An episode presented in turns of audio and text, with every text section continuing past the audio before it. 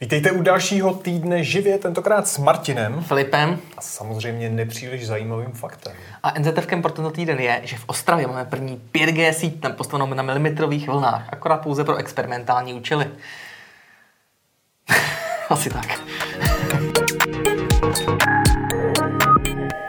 Přehled krátkých zpráv začneme v oblasti energetiky technologie Electric Truck Hydropower. Je to s autama.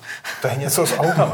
A já začnu u vodní elektrárny. Možná víte, jak to funguje. Někde ve vyšších nadmořských výškách postavíte přehradu a ten vysoký vodní sloupec, který tam vznikne, tak roztáčí turbínu, která vyrábí elektrickou energii.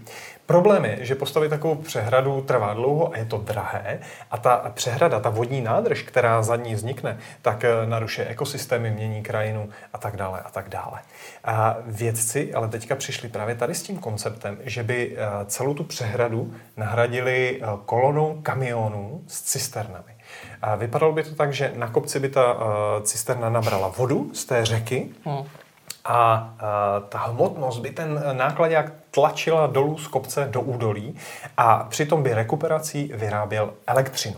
Eh, když ten kamion přijede dolů do údolí, tak kromě toho, že vypustí tu vodu zpátky eh, do řeky, tak taky eh, vydá energii do té sítě. Ať už tím, že se připojí přímo ten kamion a bude tam stát a vybíjet se prostě, a nebo vymění baterii za prázdnou, respektive ne prázdnou, ale bude v ní dostatek energie, aby s tou prázdnou hmotností ten kamion vyjel zpátky na ten kopec. A takhle prostě ty kamiony tam jako budou cyklovat celý den a vyrábět elektrickou To je energii. jako dost absurdní a vyplatí se to vůbec, mají to spočítaný nějak. A vypadá to naprosto absurdně. Když jsem to viděl poprvé, tak jsem říkal, to snad nemyslej vážně, ale oni opravdu mají uh, diagram, obrovsky složitou uh, rovnici, kde uh, kalkulují právě se sklonem, s počtem zat, zatáček, protože ono je něco mm. jiného, kdyby si jako z hor měl takhle krásnou nakloněnou Jasně. rovinu a vyloženě ta, tou hmotností se nechal tlačit, ale ty tam máš taky jako serpentíny, mm, kterých musíš jako zpomalit a, a všechno to mění tady tu rovnici uh, té výhodnosti.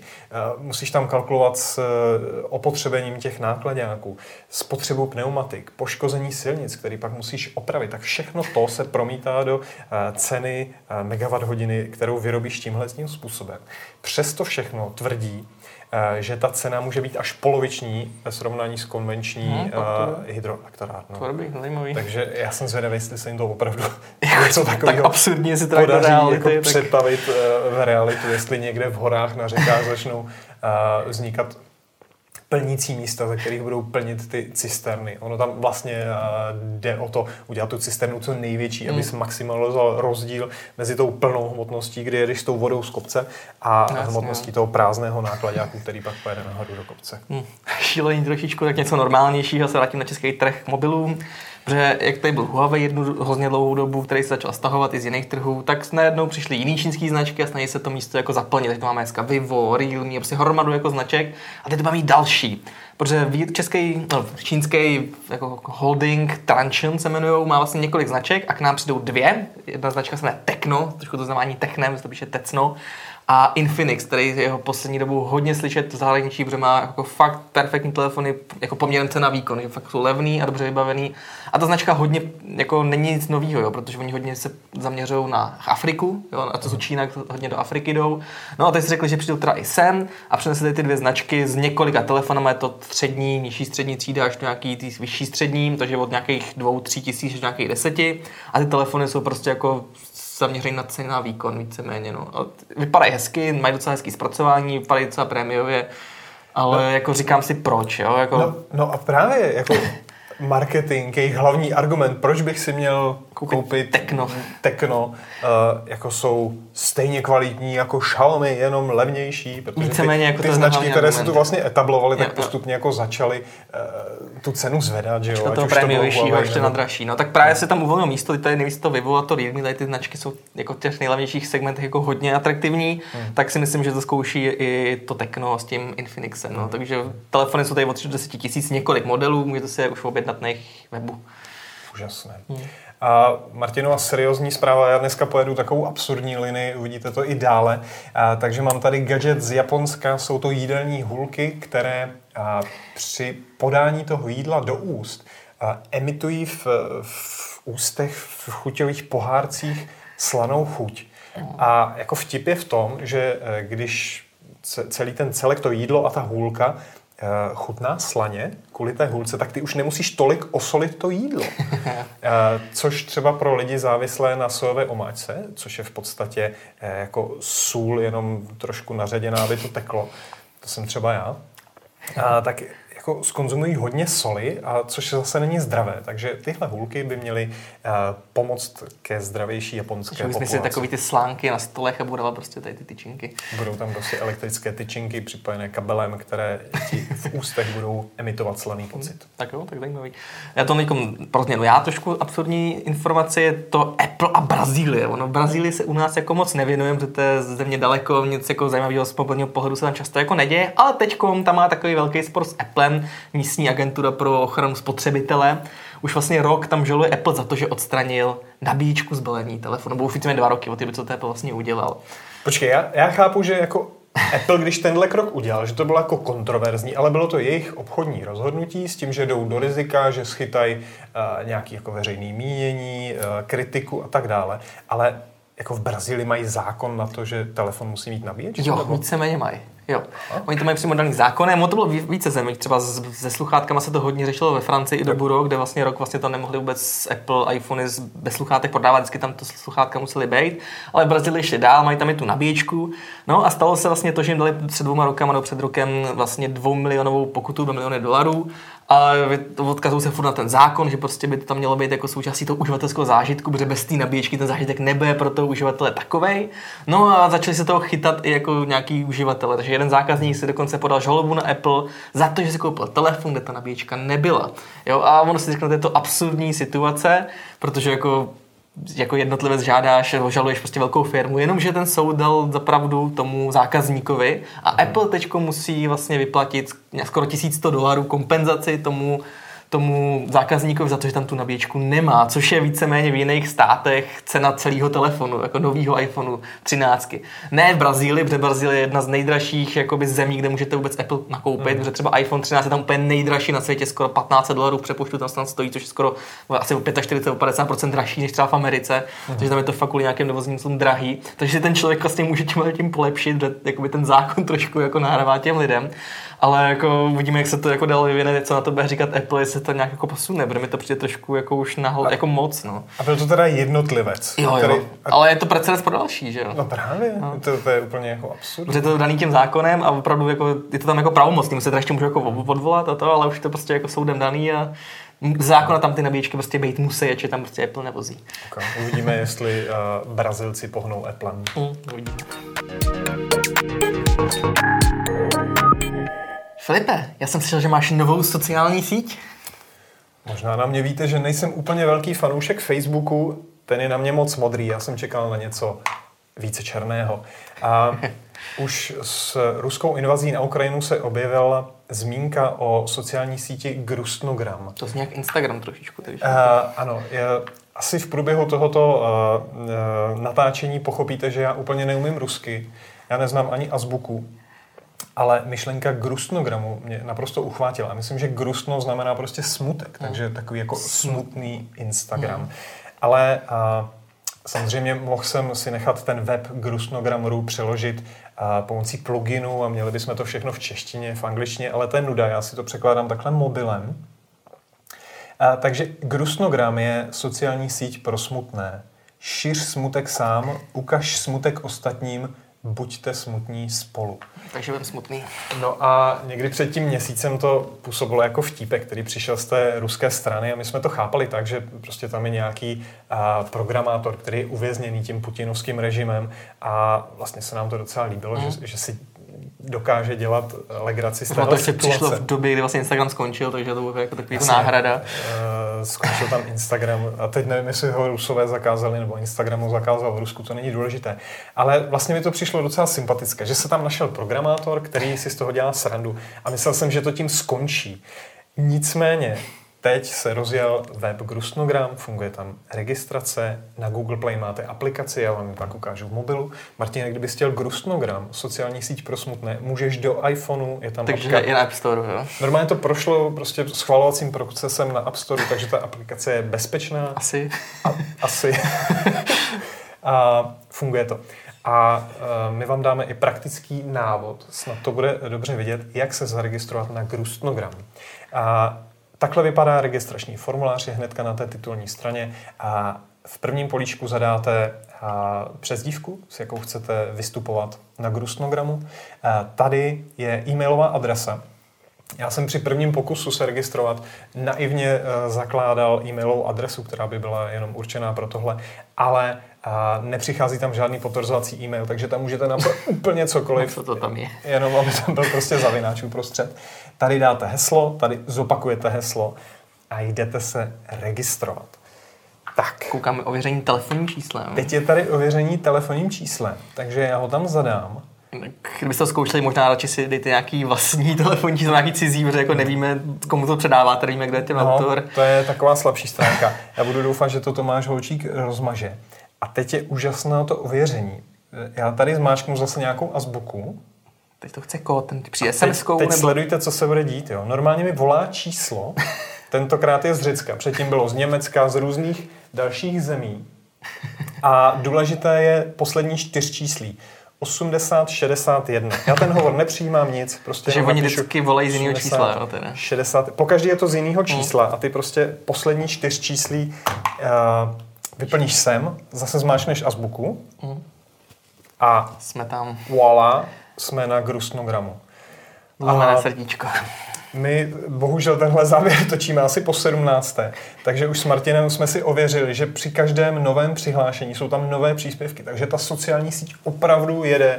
Je vidět, že je to hodně populární záležitost.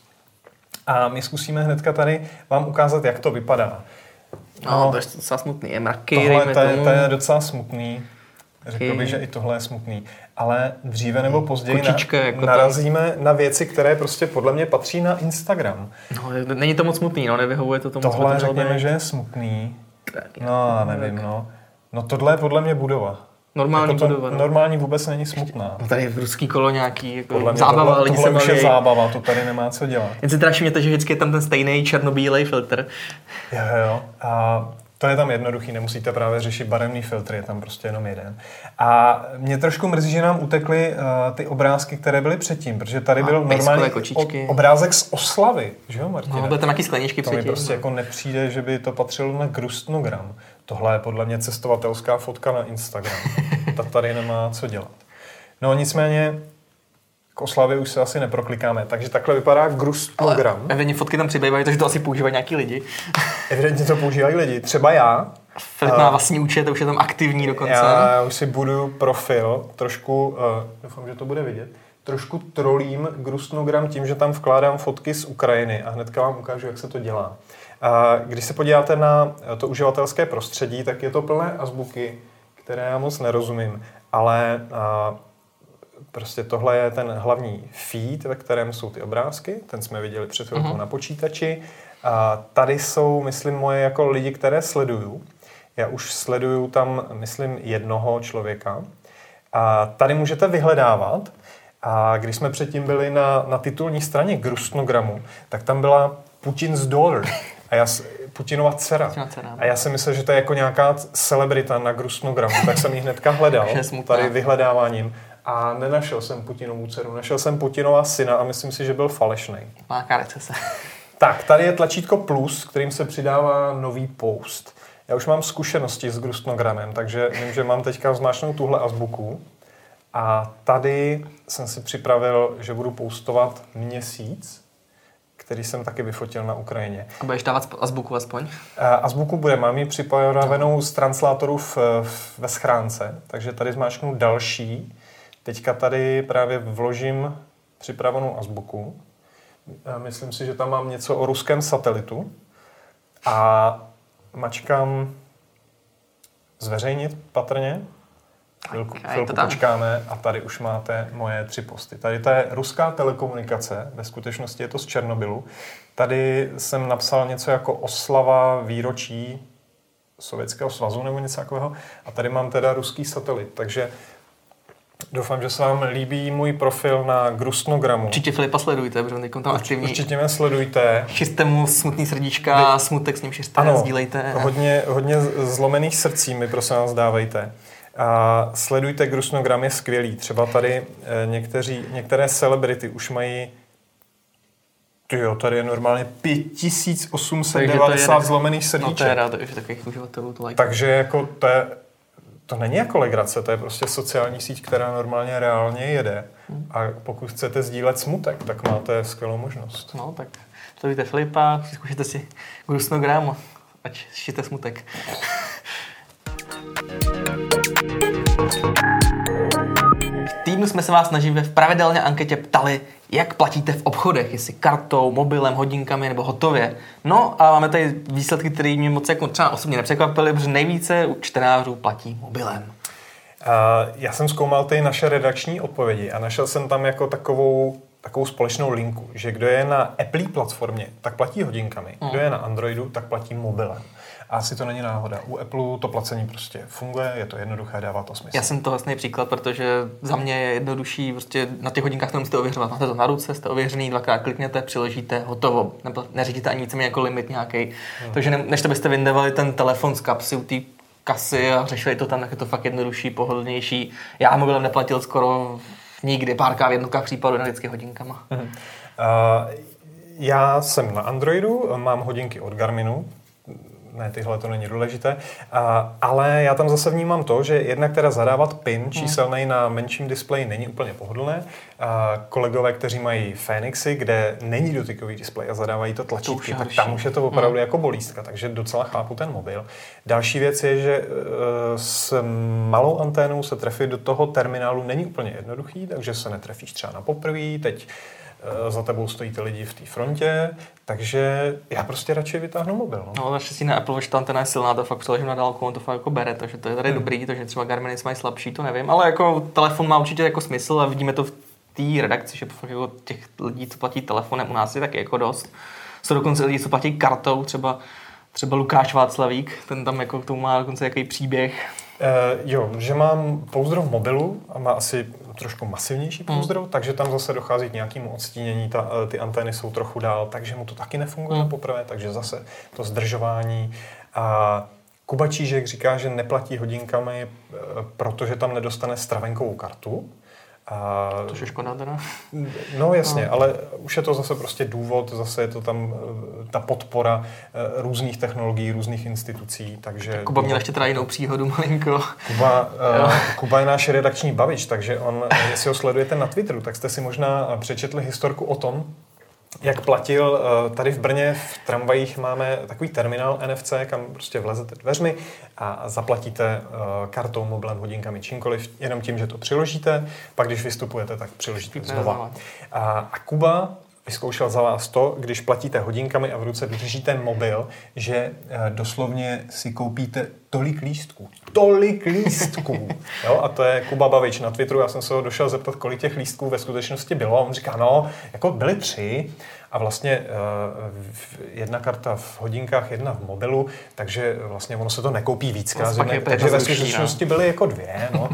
Ale tak stejně, pobavili jsme se, Určitě. Kubu stála jízda tramvají 40 korun. Takže... To se vyplatí. OK. Uh, nicméně, uh, hotovostí platí pouze 10% z vás. A uh, myslím tím vás, čtenáře, živě. Uh, vy jste technologicky hmm. uh, zdatnější. Nemyslím si, že by to šlo jako extrapolovat na celou českou populaci. To mě ta hotovost celkově jako na ústupu. Já třeba hotovost mám jako druhou věc, co jsem uvedl v anketě, ve své odpovědi, protože tam, kde se nedá platit bezkontaktně, hmm. prostě kartou a jako z té místa furt jsou, tak prostě potřebujete tu hotovost. Hmm. Takže já mám třeba i tu kartu, kterou jsem jako vůbec nezmiňoval, ale jako mám ji s tím stylem, že prostě s ní jdu vybrat do toho bankomatu, když tu kartu neberou, takže si vyberu cash, mám to Revolut a pak prostě přijdu. No. Okay. Nicméně myslím si, že i naše anketa potvrdila uh, známou věc, to, že u nás jsou bezkontaktní technologie na výši, uh, celoevropsky, globálně dokonce hmm. a vypadá to tak i podle výsledků naší anketě. Pro nás všechno, děkujeme za pozornost a příští týden zase na viděnou. Na viděnou.